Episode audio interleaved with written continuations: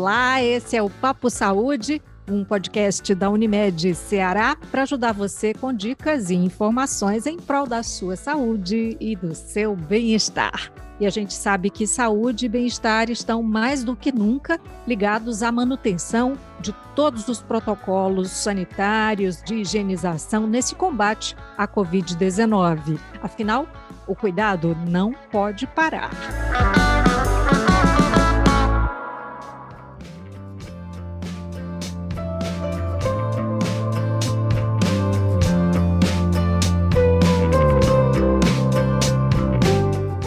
Hoje a gente vai falar sobre algo que mexe muito com a cabeça da gente, com a criatividade, com a noção que a gente tem do mundo, com a forma como a gente se vê, como é representada, enfim, vamos falar sobre a importância do hábito da leitura no nosso dia a dia, é, além de, claro, falar dos benefícios para o nosso desenvolvimento pessoal e desenvolvimento também em relação ao mundo que a gente vive. Para esse papo, nós convidamos a pesquisadora e escritora, criadora do projeto Initeca, Winnie Bueno. Winnie, bem-vinda. Muito obrigada pelo convite. Espero que a gente consiga desenvolver uma conversa bem legal. E com a gente também está a Isabel Acioli, que é mestra em Antropologia Social e facilitadora do curso Relações Raciais e Branquitude no Brasil. Oi, Isabel, bem-vinda. Oi, Maísa. Oi, Winnie. Muito bom estar aqui com vocês para a gente conversar sobre esse tema tão importante. Obrigada pelo convite. Bora começar já falando de leitura. Eu tinha até selecionado um trechinho aqui de uma leitura que eu fiz recentemente, mas eu vou deixar assim mais para dentro do papo da gente. Queria saber de vocês como é que vocês descobriram os livros, quem foi que estimulou o hábito da leitura, se tem um livro que despertou o prazer da leitura em vocês, porque ninguém nasce leitor, né? A gente vai se tornando, se descobrindo, enfim. Bom, é, eu sempre tive acesso, enfim, aos livros, né? É, foi algo muito importante na minha vida, desde muito criança. Minha avó e a minha mãe sempre estimularam muito a leitura e minha avó conta uma história que eu basicamente eu antes mesmo de aprender a dizer o próprio nome eu já lia, né? Tem um pouco de exagero nisso, né? história de vó, né? Mas eu descobri as letras muito novinha, três anos eu já conseguia é, repetir palavras que me eram lidas. Então, se você, sei lá, por exemplo, passasse numa por uma rua, tivesse uma placa e nessa placa tivesse escrito farmácia, eu perguntava o que estava escrito, minha avó dizia, e se eu vi, visse em outro lugar a mesma palavra escrita, eu sabia que ele estava escrito farmácia. Uhum. É, e aí teve uma época que elas acharam até que eu era super dotada e tal, mas depois isso acabou se provando só uma ilusão da minha avó e da minha mãe, tô QI normal, tudo, tudo certo. É, mas desde muito cedo, assim, a gente sempre lá em casa tiveram muitos livros. Minha mãe é uma leitora muito voraz, minha avó também. E o livro foi uma tábua de salvação para mim, né? Eu, eu moro no Rio Grande do Sul, nasci, me criei no Rio Grande do Sul, um estado que é absolutamente racista, é, que tem, enfim, né, com toda uma supressão da história e da trajetória dos negros e negras, e a minha mãe encontrou nos livros uma possibilidade de nos dar uma outra educação, né? Uma educação que não suprimisse a nossa subjetividade e que não fosse marcada justamente por esses apagamentos. Então, a presença dos livros na minha vida teve esse papel também, né, de ser uma ferramenta de combate ao racismo e eu acabei, enfim, é, levando isso para dentro da Uniteca, que é o projeto que eu desenvolvo hoje, que é um projeto de distribuição de livros para pessoas negras, que é inspirado justamente é, nessa importância do livro e da leitura que teve na minha vida e muito no que no que os livros proporcionaram para minha avó, né? Eu acho que a gente vive num país onde a educação para a população negra ainda é restrita, ela não é efetivada enquanto direito, então você proporcionar para essa população acessar os livros que eles querem ler, né, que é essa, sobretudo a juventude, é uma forma de desenvolver conhecimento autônomo. E contigo, Isabel, como é que foi? Assim, você também teve livros é, facilmente, acessou fácil aos livros desde pequena? Sim. do mesmo modo como aconteceu com a Winnie, as mulheres da minha família também foram muito marcantes nessa jornada, assim. A minha mãe, ela tinha muitos livros técnicos em casa, minha mãe é assistente social, então ela tinha muitos livros que ela utilizava na faculdade. E a gente gostava, enfim, a gente teve uma infância um pouco pobre, não tinha muita coisa para brincar, então a gente ia remexer nas coisas dela, né? E era folhear livro, era brincar com a máquina de escrever, eu me lembro do cheiro da máquina de escrever. E isso tudo sempre foi muito caminhando, assim, lado a lado comigo. Eu lembro, eu lembro do primeiro livro que eu ganhei. É, eu tinha participado de um concurso de redação na escola, um colégio que nem existe mais hoje, no Colégio São Pedro, na Praia de Iracema, em Fortaleza. E eu ganhei o concurso e a professora a dona Ruth me deu um livro. Era um livro infantil que falava sobre um menino que era ele era cuidado por uma televisão e a babá dele era uma TV e tinha toda uma crítica sobre essas questões de telas, né? Hoje para eu já estava lembrando sobre isso e pensando como esse tema, esse enredo seria, né, lido hoje. Uhum. Enfim, eu sempre tive essa paixão, mas nunca tive essa possibilidade de escolher os livros que eu queria ler. Eu acho que eu fui descobrir que eu gostava mesmo de ler já depois, assim, dos 17 anos, sabe? Depois da escola, em que os livros não eram mais uma obrigação para mim, voltaram a ser um prazer. Era, era gostoso ler, sabe? eu voltei a ter aquele prazer. Aí entrei na universidade, ah, os livros viraram uma obrigação novamente, né? Na época agora do mestrado, eu até inclusive precisei de livros que eu não tinha e eu pedi na Winiteca e fui atendida por dois livros. Sim, eu pedi o Pode Subalterno Falar, da Spivak, e também pedi o Pensamento Feminista Negro, da Patrícia Hill Collins. E eu fui atendida e foram dois livros que me ajudaram muito, inclusive na minha trajetória acadêmica.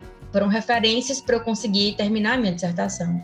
Então, quer dizer, estou vendo aqui que tem uma ligação entre vocês, de alguma forma, interligadas através da Uniteca, né? Mas daqui a pouquinho a gente fala mais da Uniteca. Queria só compartilhar também com vocês como a realidade de vocês é bem diferente da que eu tive. Eu tenho é praticamente o dobro da, da idade de, de vocês, pelo menos da Isabel eu sei que sim. E hum, na minha infância a gente não tinha acesso a livros. E, e, e, os livros eram os livros da escola e eram aqueles livros assim que não tinham nenhuma ligação com a realidade que a gente vivia, né? Eu lembro que é, tinha aquela coisa da cartilha, né? A letra e aquele, aquela coisa lá, aquele objeto, enfim, desenhado.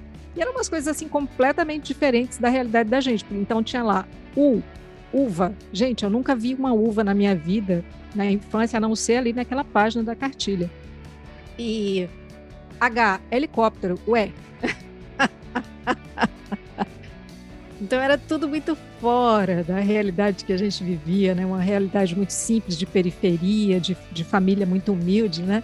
E não tinha livro. A minha mãe disse que a gente chorava, porque a gente queria ficar com os livros da escola, queria levar para casa e a gente não podia, porque os livros não eram acessíveis fora da escola, né?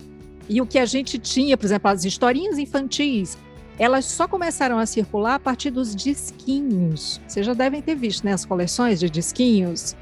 Nossa, eu, eu tive disquinho, gente. Eu tinha aqui em casa aquele dos saltimbancos. Nossa, até uhum, hoje, é. memória é. infantil, assim, muito forte em mim. Mas aí eu já era grandona. Você está entendendo a diferença, né? E aí, isso também é, obviamente, que vocês percebem a diferença hoje, né? Do que, que é acessar livros ou não acessar livros. Eu queria até trazer é, um dado da, da, da, pesquisa Retratos da Leitura no Brasil, é, de 2020, que diz que mais de 4,6 milhões de pessoas deixaram de exercer o hábito da leitura nos quatro anos anteriores, ali de 2015 para 2019. Gente, olha, 56%, de 56% passou para 52%, né? E além disso, 93 milhões, de um total de 193 milhões de brasileiros, não tinham lido nenhum livro nem em parte, três meses antes da pesquisa. Como é que vocês enxergam esses números, partindo dessa realidade de vocês, que até tiveram e que agora têm acesso a livros? É, no Brasil, livro é uma dos, dos, das coisas mais caras que tem. Né? Não, não é barato comprar livro, não. Né? É, e aí, bom, considerando o tecido social brasileiro, considerando os níveis de pobreza que a gente chegou no último período, né? Nos últimos quatro anos, aí, oito anos, a gente teve uma escalada é, muito grande de aprofundamento da pobreza no Brasil. Isso e também de políticas públicas de incentivo à leitura que diminuíram consideravelmente, né, no último período. Isso tudo vai explicar um pouco, né, o, o abandono assim do hábito à leitura. Então, uh, é, esses dados eles são importantes para a gente entender o que está por trás de cercear o acesso ao livro para a população, né? É, eu, eu, gosto muito de uma frase do Quintana, né, que ele diz que não são os livros que mudam o mundo. Livros não mudam o mundo, pessoas mudam o mundo.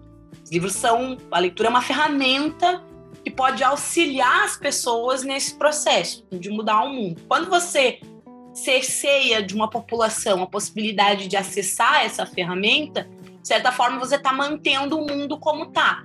É, isso no Brasil significa manter uma estrutura de dominação racial que é muito profunda, isso significa manter hierarquias de poder que mantém parte da população né, num lugar de privilégio e a outra parte, a maioria da população, num lugar de submissão. Então, esses, esses dados eles é, precisam ser lidos dentro de uma contextualização social, né? Não é sem razão que a gente não tem uh, ou tem baixo acesso à leitura ou as pessoas não são incentivadas a ler.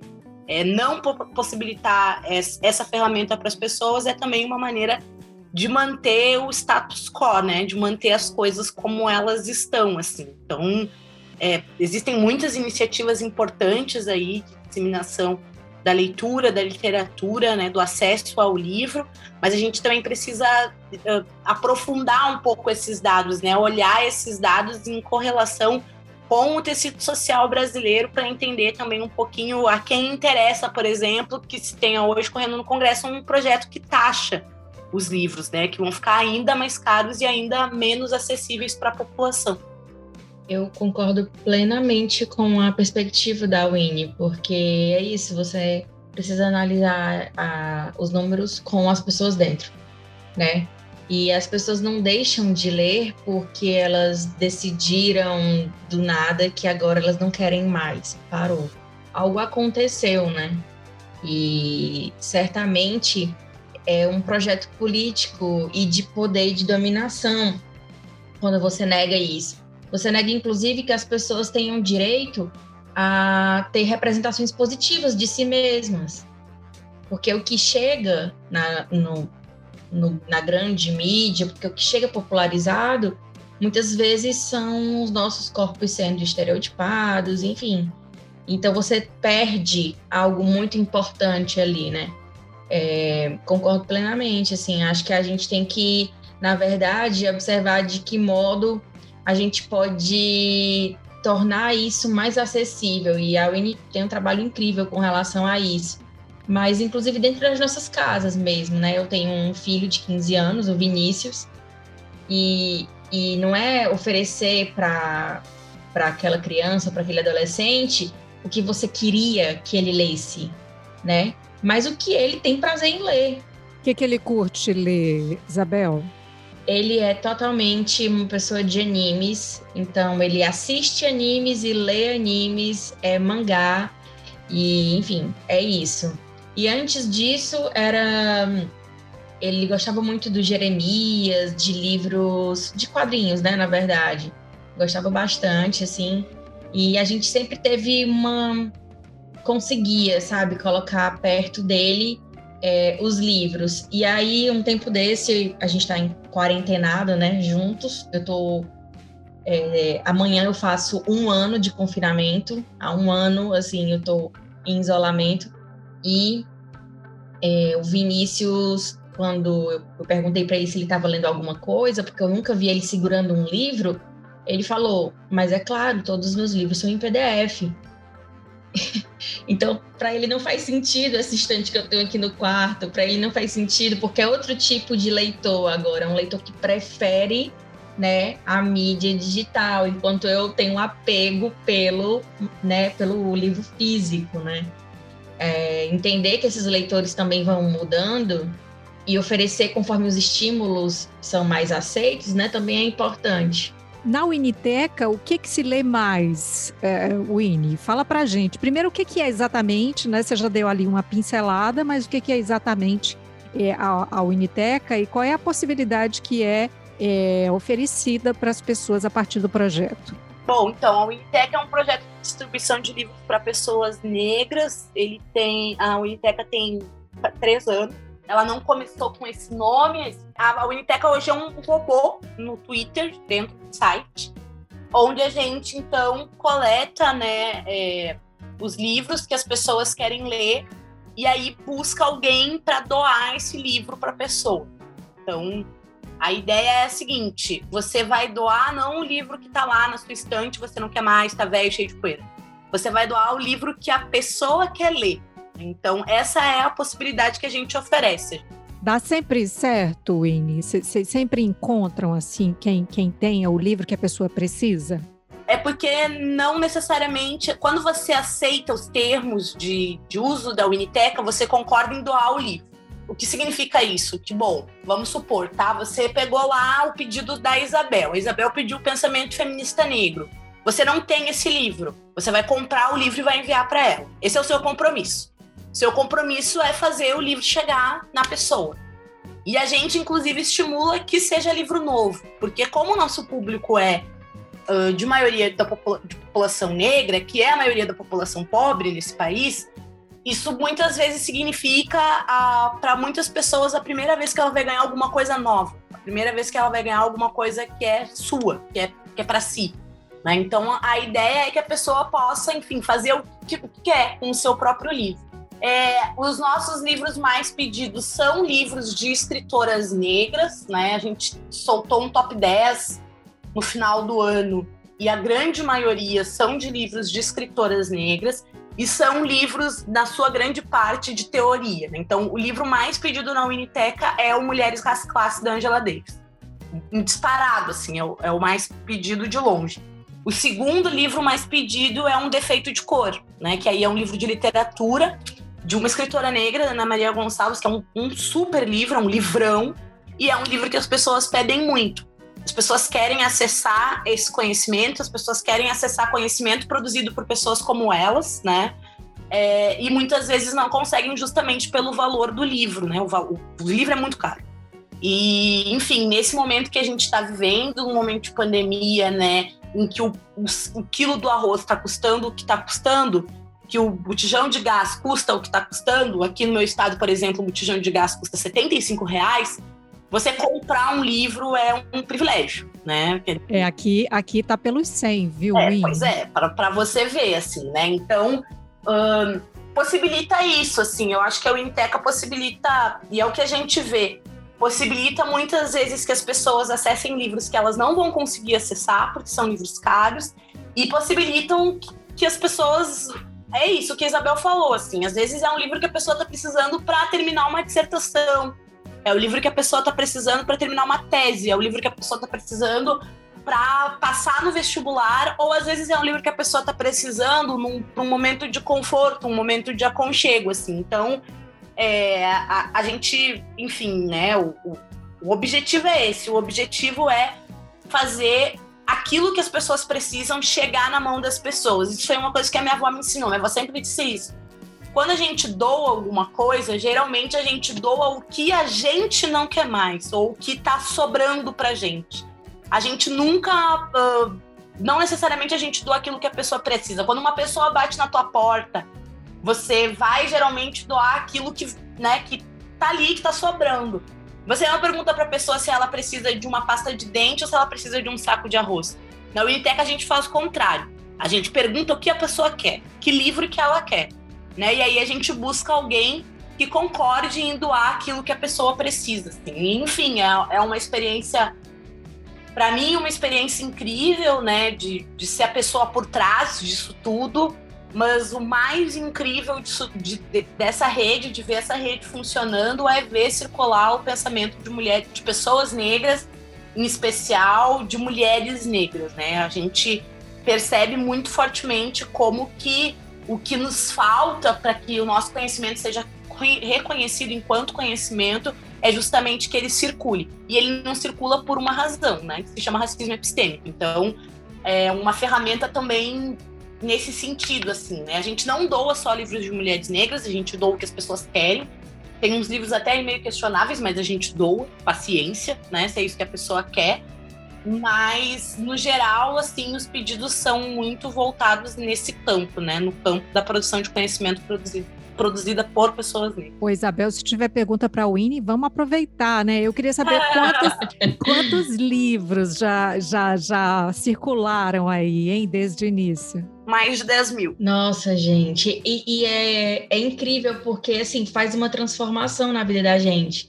É, eu me lembro, a gente conversando aqui, eu tô com o meu exemplar do Pensamento Feminista Negro do lado, né?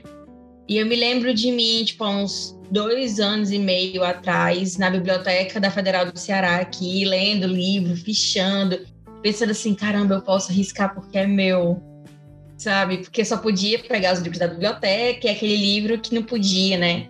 E para mim, a minha relação com os livros que são meus é uma relação de consumo.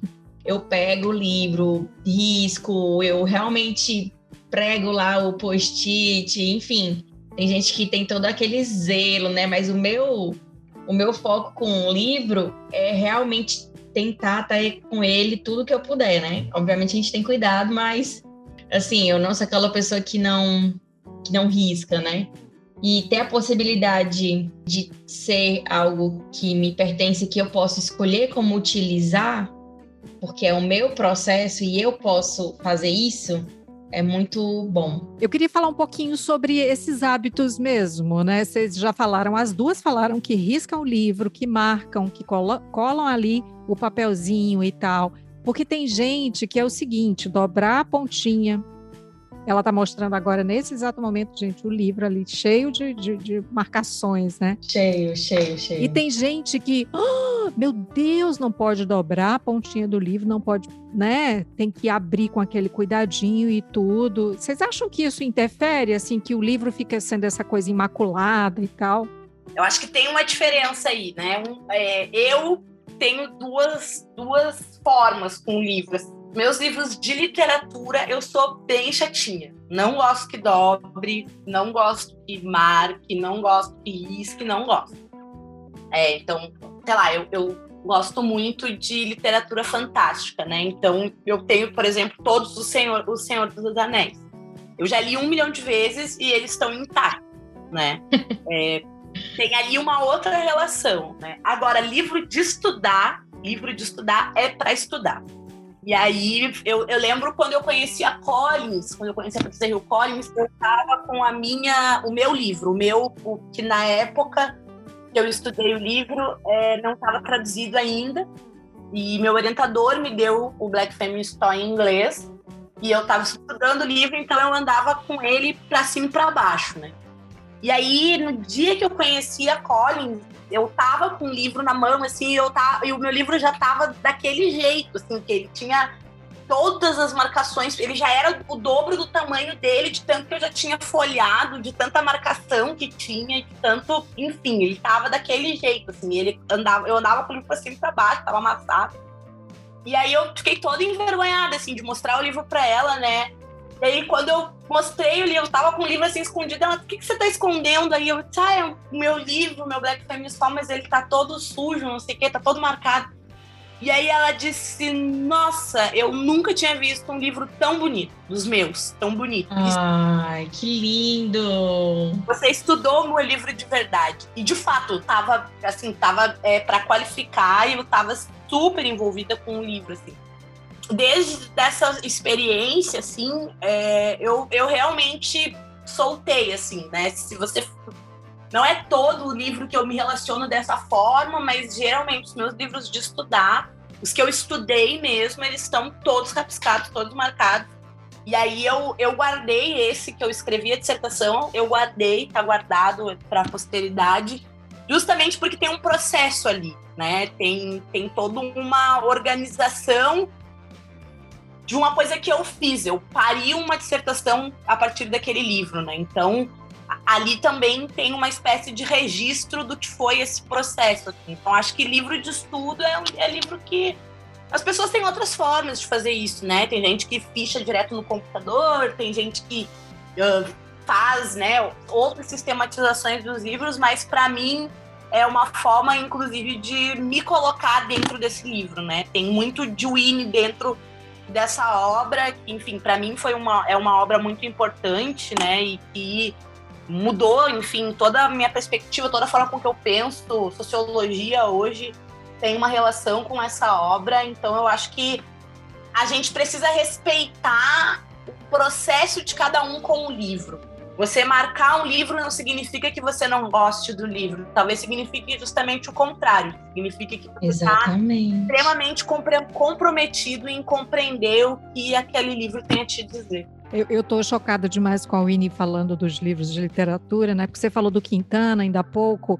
E eu estou nesse exato momento aqui folheando o livro do Quintana, que praticamente, nossa, é, são muitas páginas dobradinhas, né? Sim. E eu guardo muitas coisas dentro dos livros, olha, guardo fotos, guardo vários tipos de marcadores dentro do mesmo livro e papeizinhos. Nossa, tem nesse momento aqui eu estou vendo uma pilha com a mãozinha do meu neto desenhada aqui, gente.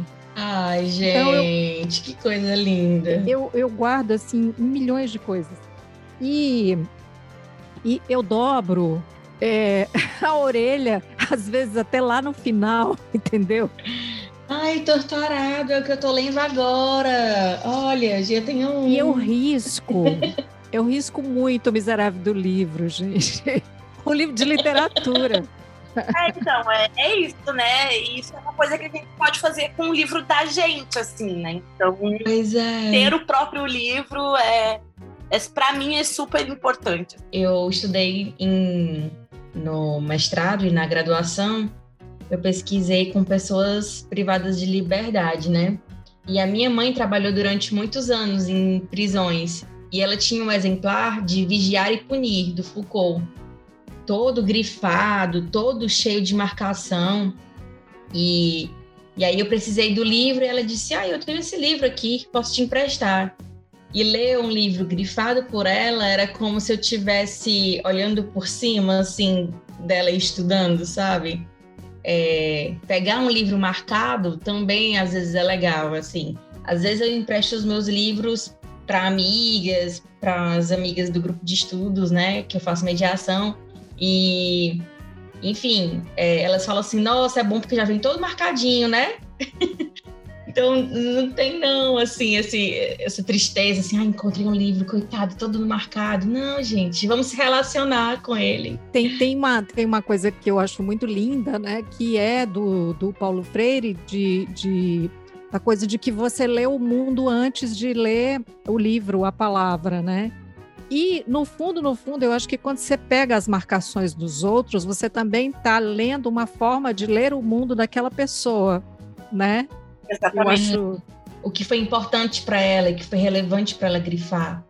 Isso é muito doido, né? Eu tava, eu fiz mestrado na, na Federal de São Carlos e lá eles têm todo o acervo do Florestan Fernandes. Então você pode marcar um horário e ir lá visitar o mandar da biblioteca que tem um acervo do Florestan. Então você vê as, os rabiscos na, do lado assim da página, sabe? Você vê ele grif, o que ele grifou. Mais interessante quando a gente consegue ver isso. E eu tenho uma outra coisa com os livros também, que é quando eu quero ler um livro, por exemplo, todo mundo me indicou Torturado. Isabel, tu tem que ler, tu tem que ler, tu tem que ler lê porque eu quero conversar contigo sobre esse livro, vai logo. Aí uma amiga me deu. E aí, antes de começar a ler o livro, eu carreguei ele para a rede. Quando eu vinha dormir, eu trazia para cá, para a cama. Eu não tinha começado a ler o livro, mas ele já estava me acompanhando. Era como se eu estivesse me acostumando com a presença dele.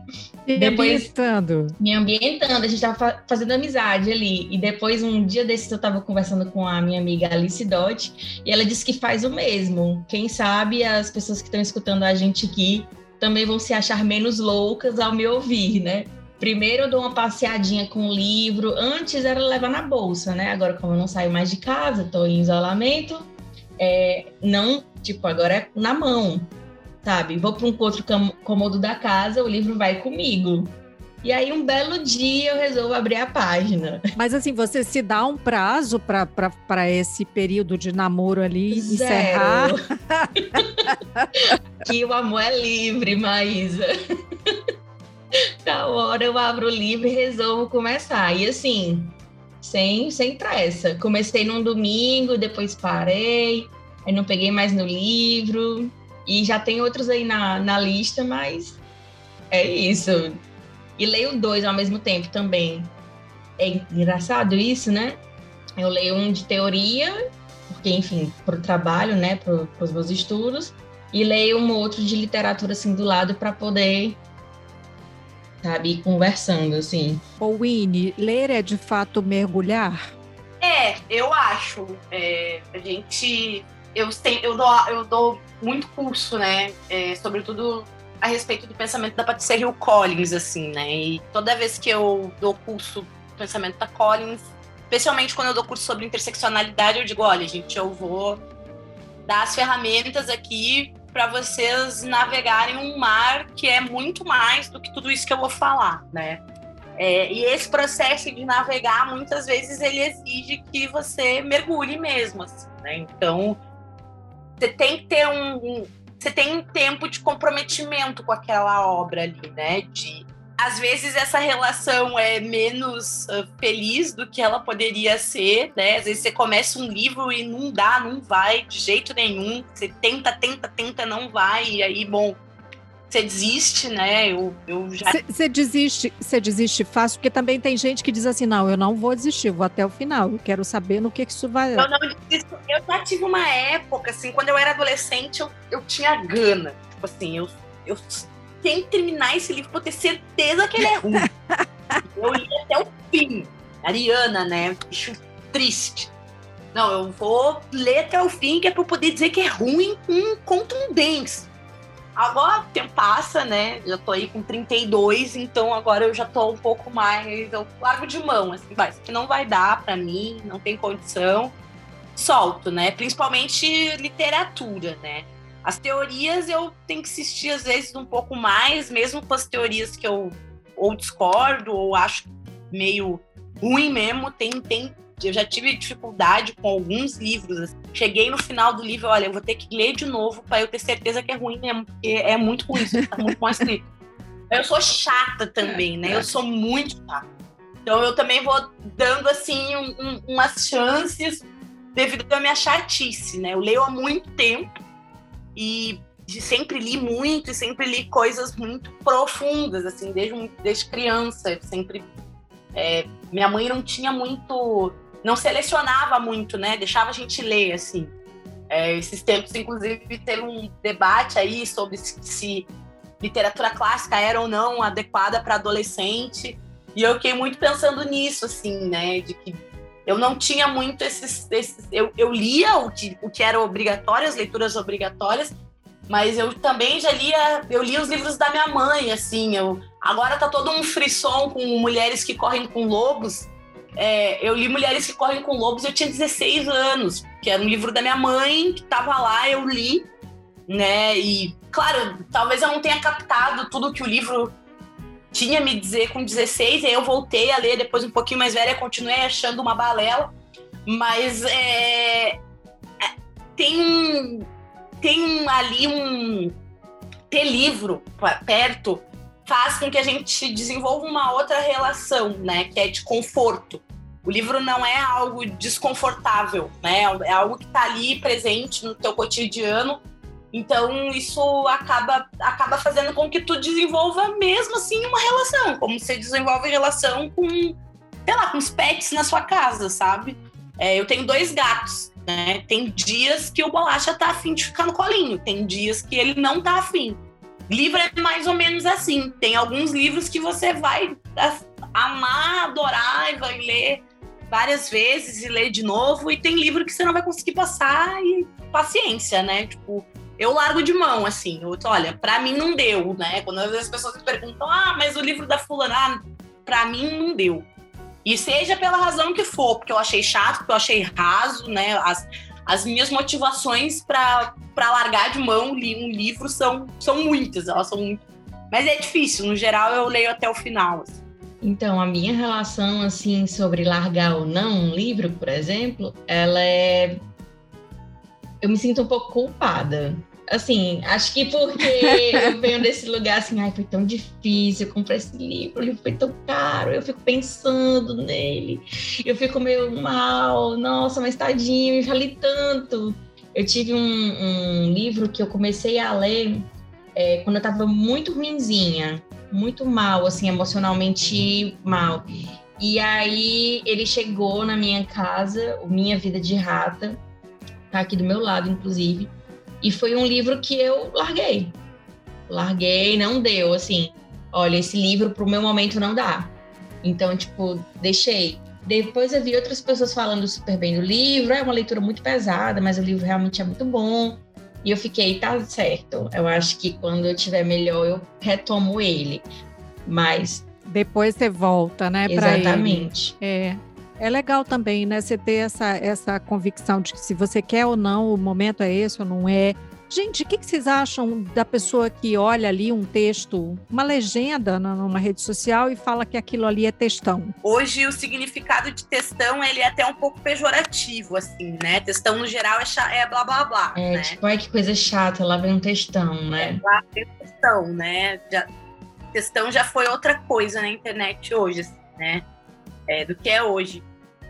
Mas é isso, né? Um, um textão é um texto que tem contundência, é um texto complexo, é um texto é, robusto, que tem coisa ali para você tirar, para você organizar, assim, né? Então, é, esse, esse significado, os significados e significantes da internet, eles, eles estão muito.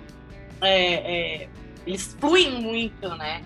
Acho que muitas vezes as pessoas não, não entendem bem, né? O que elas querem a gente não consegue expressar muito bem o que quer dizer quando fala, ah, lá vem o textão, uhum. né? O textão geralmente é uma forma de dizer que é um texto que não tem porquê existir até, né? Que é uma balelinha ali. Isso, tipo um menosprezo, né, Winnie? Eu é. fico pensando assim que no começo o textão era, ah, eu vou fazer aqui um grande desabafo e, enfim, Sim. lá vem o textão, lê quem quer, né? Era uma coisa bem comum da gente ouvir. Mas aí eu fico pensando, se você fala de desse trecho na internet, um textão, o que é que você usa para falar de um defeito de cor, por exemplo, né? Tipo, é, se, se você está indisposto para ler aquilo ali na internet, tipo, quanto você estará disposto, por exemplo, a ler um livro de mais fôlego, né? E, a, e nessa altura eu quero justamente aqui é, orientações mesmo pra, de, de vocês, para quem ouve a gente, é, sugestões, enfim, para quem quer, para quem tem vontade, porque às vezes a pessoa quer e ela não tem a possibilidade, né, de, é, de habituar-se, né, no, porque ela não começou ainda, enfim, porque ela está com essa cabeça assim mais ou menos é, com problemas, achando que não vai conseguir. Então, quais são os meios para começar?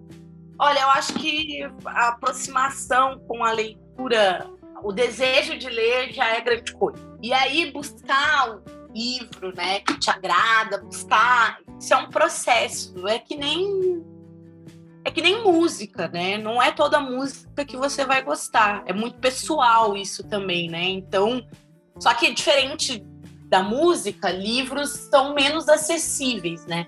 Hoje a gente tem mais possibilidades, assim, né? Hoje você encontra uh, livro em PDF, você encontra várias plataformas que disponibilizam, né, livros uh, de forma gratuita, enfim, né? Tem toda uma questão do EPUB, hum, sobretudo para quem nos ouve, porque é um podcast, então são pessoas que têm algum tipo de acesso, né? Ou você tem acesso ao computador, ou você tem acesso ao celular, enfim, tem muitas possibilidades. É, eu, particularmente, acho que uma boa, uma boa forma de começar a ler, para quem não lê, é ler coisas e, e, buscar coisas que estejam próximas do seu interesse. Então, por exemplo, vamos pensar é, uma pessoa que goste muito um, de romances, né? Que goste de novela, né? O que, que você vai buscar ler que possa te fazer mergulhar nesse, nesse universo do livro, né? Bom, quem sabe você procura justamente uma literatura que né, tenha mais esses elementos, né, do, do romântico, né, narrativas nesse sentido, assim, tem um monte de livro assim. E aí, né, as Nora Roberts da vida, enfim. E a partir desse, dessa, desse primeiro passo, você ir buscando o resto de livros, de coisas daquele autor que você gostou, que podem te fazer buscar outros autores e assim sucessivamente, né? Eu lembro que quando eu, uma das primeiras coisas que eu li que chegou na minha mão é, de criança mesmo, de bem bem bem criancinha, foram os livros do Júlio Emílio Brás, né? É, muito Júlio Emílio Brás quando era criança. E aí do Júlia Emílio Braz me abriu um monte de outras possibilidades de leitura, assim, eu lia muito os escritores do movimento negro, porque minha mãe, né, trazia muito esses livros para casa, mas depois eu também na escola fui buscando outras coisas, né, então uh, tem muito a, a, a, a explorar no universo da literatura. Assim, quando eu penso, né, numa pessoa que quer começar a entrar nesse universo, né, a se aproximar mais dos livros, é, eu concordo muito com, a Winnie quando ela fala que a gente tem que começar sobre lendo sobre algo que a gente gosta, né? Então, se você não tem nada em mente, pergunta para alguém que você sabe que te conhece bem e que lê. Olha, indica um livro, né?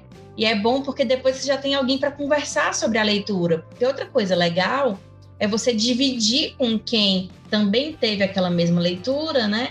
As coisas que vocês sentiram, trocaram. Uma outra, que, uma outra coisa que eu sei que acontece bastante é que as pessoas têm dificuldade, às vezes, para arranjar um tempo para ler ou para arranjar, enfim, é, momentos mesmo que consigam separar para isso, né? E mesmo de concentração. É, nessa pandemia, eu passei por momentos bem complicados e acabei ficando muito dispersa.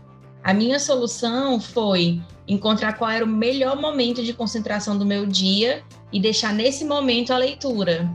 Por exemplo, quando eu acordo de manhã, antes de pegar no celular para conferir qualquer coisa e tal, quando o alarme tocou, é, enfim, tiro isso e vou, pego o livro para ler. E aí, nem que seja 15, 20 minutos, o meu dia já começou mais tranquilo, minha cabeça ainda não se estressou ainda com um monte de notícia, enfim. Legal. Muito bom. Gente, eu vou ler um parágrafo, tá? Parágrafo que eu achei bem bacana e que fala sobre a escrita, né?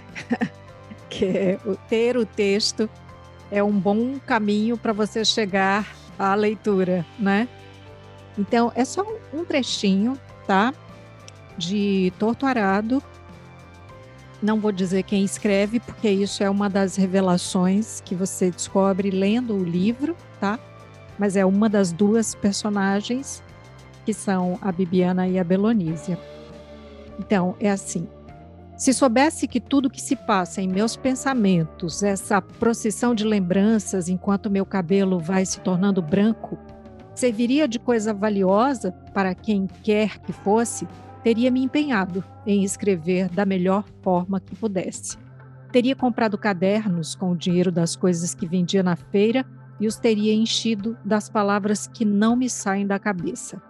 Teria deixado a curiosidade que tive ao ver a faca com cabo de marfim se transformar na curiosidade pelo que poderia me tornar, porque de minha boca poderiam sair muitas histórias que serviriam de motivação para nosso povo, para nossas crianças para que mudassem suas vidas de servidão aos donos da terra, aos donos das casas na cidade.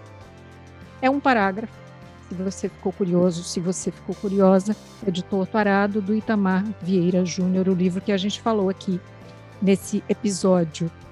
Isabel Acioli, Winnie Bueno, muito obrigada por estarem com a gente ah. nesse papo. Eu que agradeço. Obrigada, gente. Eu agradeço, foi maravilhoso. Foi ótimo, muito obrigada, gente. Amei.